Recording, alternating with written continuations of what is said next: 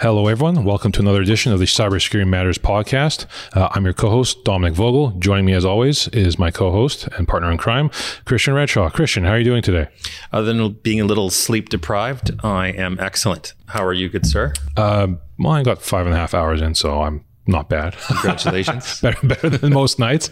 Um, but uh, I'm looking forward to today's show. Yeah. So, who's the guest today? That's a good question. Uh, and I will answer that. Uh, today's uh, guest is Jeanette Harvey. Uh, she's based in Chicago in the Midwest. Uh, and she's from Harper and Gray. And I believe we'll be talking about diversity, equity, and inclusion with her today. Let's bring her on.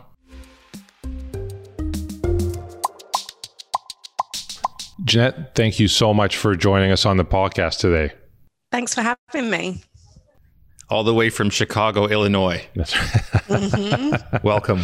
Thanks. Um, Jeanette, you and I have um, known each other for a, a, bit now on LinkedIn. Always appreciate your uh, engaging and, and, and thought, uh, thoughtful posts. Um, I wanted to start off first off with um, if you could educate our audience, or, our, viewers, in terms of DEI, in terms of what you focus on, because um, there's still a lot of people who don't know what it is and why it's important, why it's something they should be focusing on at their organization.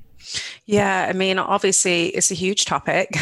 um, and uh, so I've spent a long time now, so 17 years in the talent Absolutely. space. And for me, I founded Harper and Gray earlier this year in April, which is a talent solutions company um, that, that really approaches talent through the lens of putting diversity, equity, and inclusion first. Uh, for, for most organizations now, um, there's it's sort of twofold. I think think it's uh, is sort of the right thing to do to to sort of embrace uh, the idea of having uh, an organization that that looks feels uh, diverse um, and, and, where everyone gets to experience that same feeling of, of belonging.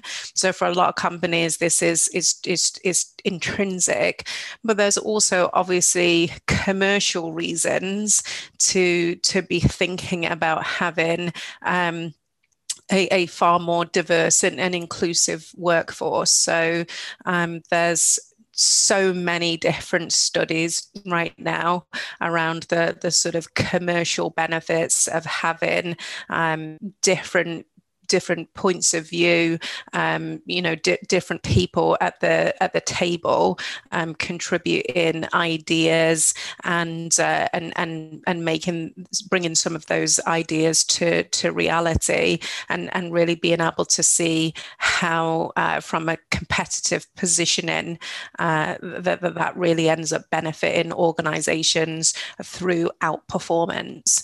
Um, so so there's no shortage of data to support uh, why this is something that organizations should be focusing on.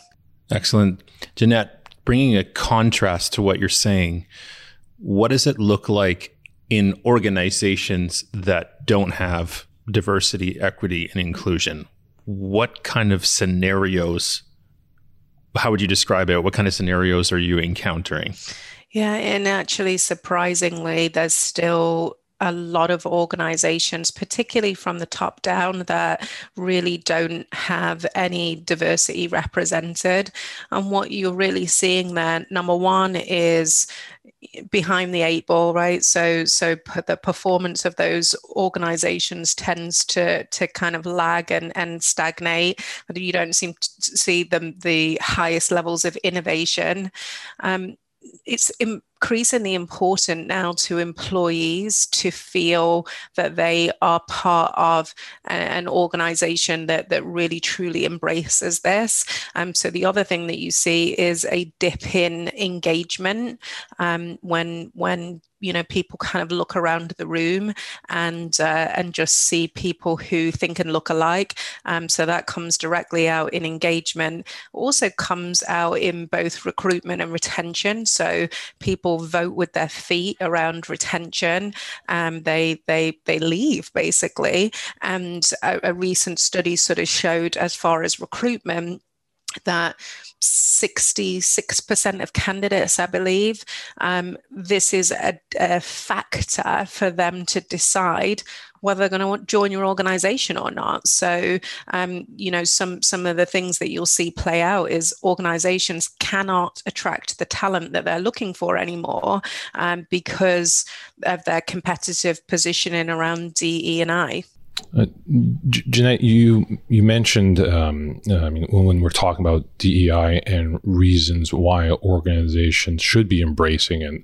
Um, I mean, obviously, there's the the moral and the right things to do, but I know I've read uh, studies and insights um, talking about, and you, you mentioned earlier, the financial benefits, and that organizations can be more, even more successful by embracing DEI. Could you expand on that a little? Like, what what would that look like?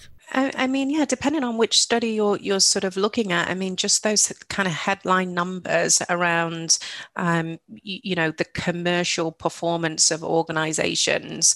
Um, you you can see when ranked to to to competitors that maybe have a less diverse workforce, um, that that kind of dollar for dollar those those companies are performing better.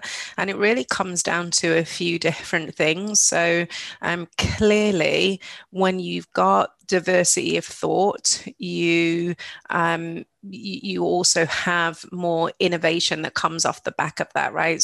So you are far more likely um, to, to, to come up with new and innovative things, which clearly give companies kind of a competitive edge.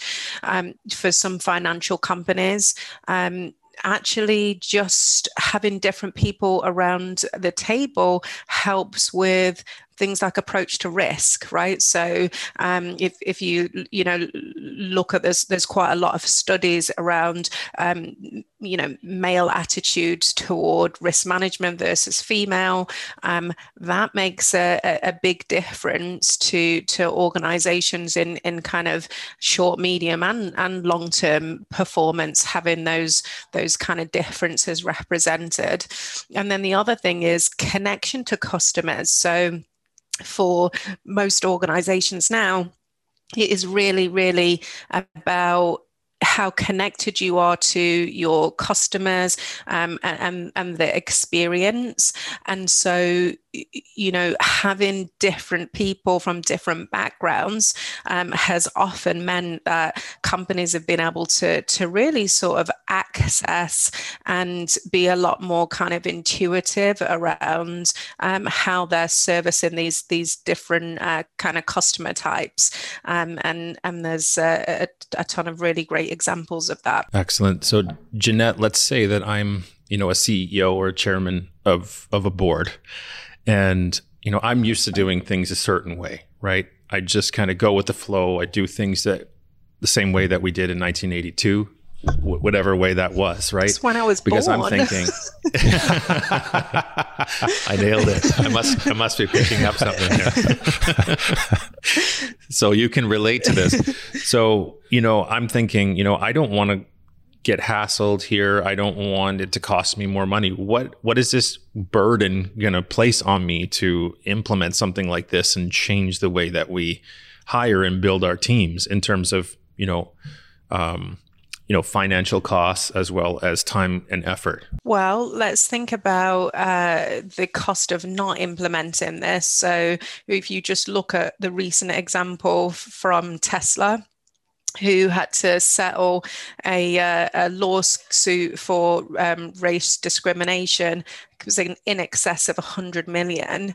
Um, it was it was huge, and uh, there's so many different examples now of organisations that haven't been very proactive about this, and and uh, and as a result have um, have really allowed some some practices in their organisation uh, to to to significantly um, jeopardize the, the the company's kind of financial position, and then you know again cost of not implementing. Like I mean, you you're, you're just giving more room to competitors who are, uh, you know, on, on, on the other side of, of this story and uh, are using diversity, equity, and inclusion as a competitive advantage.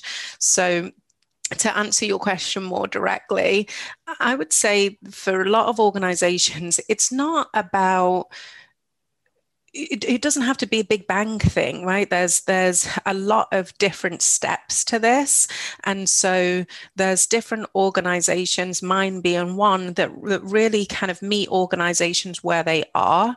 So for for um, you know for anyone kind of hesitant about this it's it's a uh, it's a longer term project anyway right? There's there's things that you can do immediately to uh, to start to create create a more diverse and inclusive in, environment.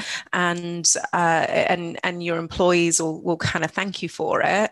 Um, but it, it really is actually about it being part of a much more longer term and and sustainable strategy. And so that investment is um, an investment over time uh, is completely unrealistic to if if someone's sitting in in you know quite a, a perhaps a, a, a, stagnant environment where this hasn't been on, on the table or been addressed, you're not just going to wave a magic wand tomorrow and uh, and be a total different company. No matter how big your checkbook is, right? It's uh, it's it's got to be an authentic uh, commitment that cannot just be solved through money. Mm-hmm. And I think it's it's a, a cultural thing as well which speaks to the culture of an organization and probably if they don't have the right diversity of, of thought and people um, it, it, definitely is maybe one of many cultural weaknesses and and maybe you'll find that they're they're not treating their people very well internally and maybe there's a lot of dissatisfaction and like you say with the retention issue there's there's a lot of turnover there I can certainly remember ex- similar experiences in the in the corporate world that was like that for me uh, and I I and many others didn't stick around. Absolutely. I moved on. And and to your point, just uh, surprising how respect for everyone and everyone's opinion, something as simple as that, can go a really long way, right? So that is going back and thinking about what are the values of our company not just words on a wall um, but what what are these values and how do they apply to the way that we we treat all our employees, right? How can we make sure that people feel heard and listened to? You know, that's actually not that difficult to, to, kind of implement, um, and it makes a massive difference. Absolutely. Um, uh, Jeanette, um, I have one more question because I know we're running low on time, but one more question I would like your, your uh, input on. Are there certain sectors that are more resistant to going forward with with the EI um, change? I wouldn't say. I think resistant is a an interesting word.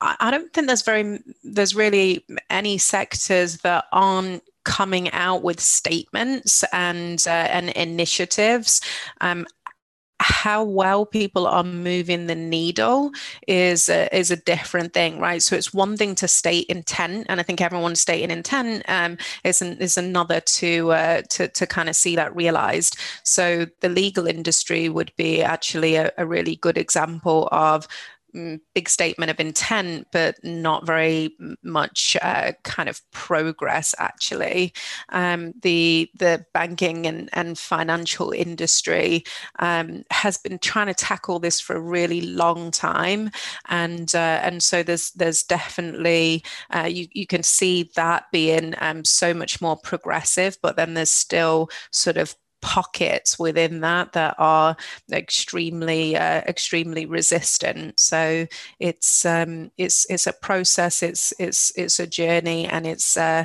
it's following up that in those statements of intent with really really clear action Jeanette, we, uh, Christian and I are really, really grateful uh, to you for coming on the podcast today, uh, sharing your wisdom and insights. I know it's been absolutely invaluable for us and for our viewers and listeners.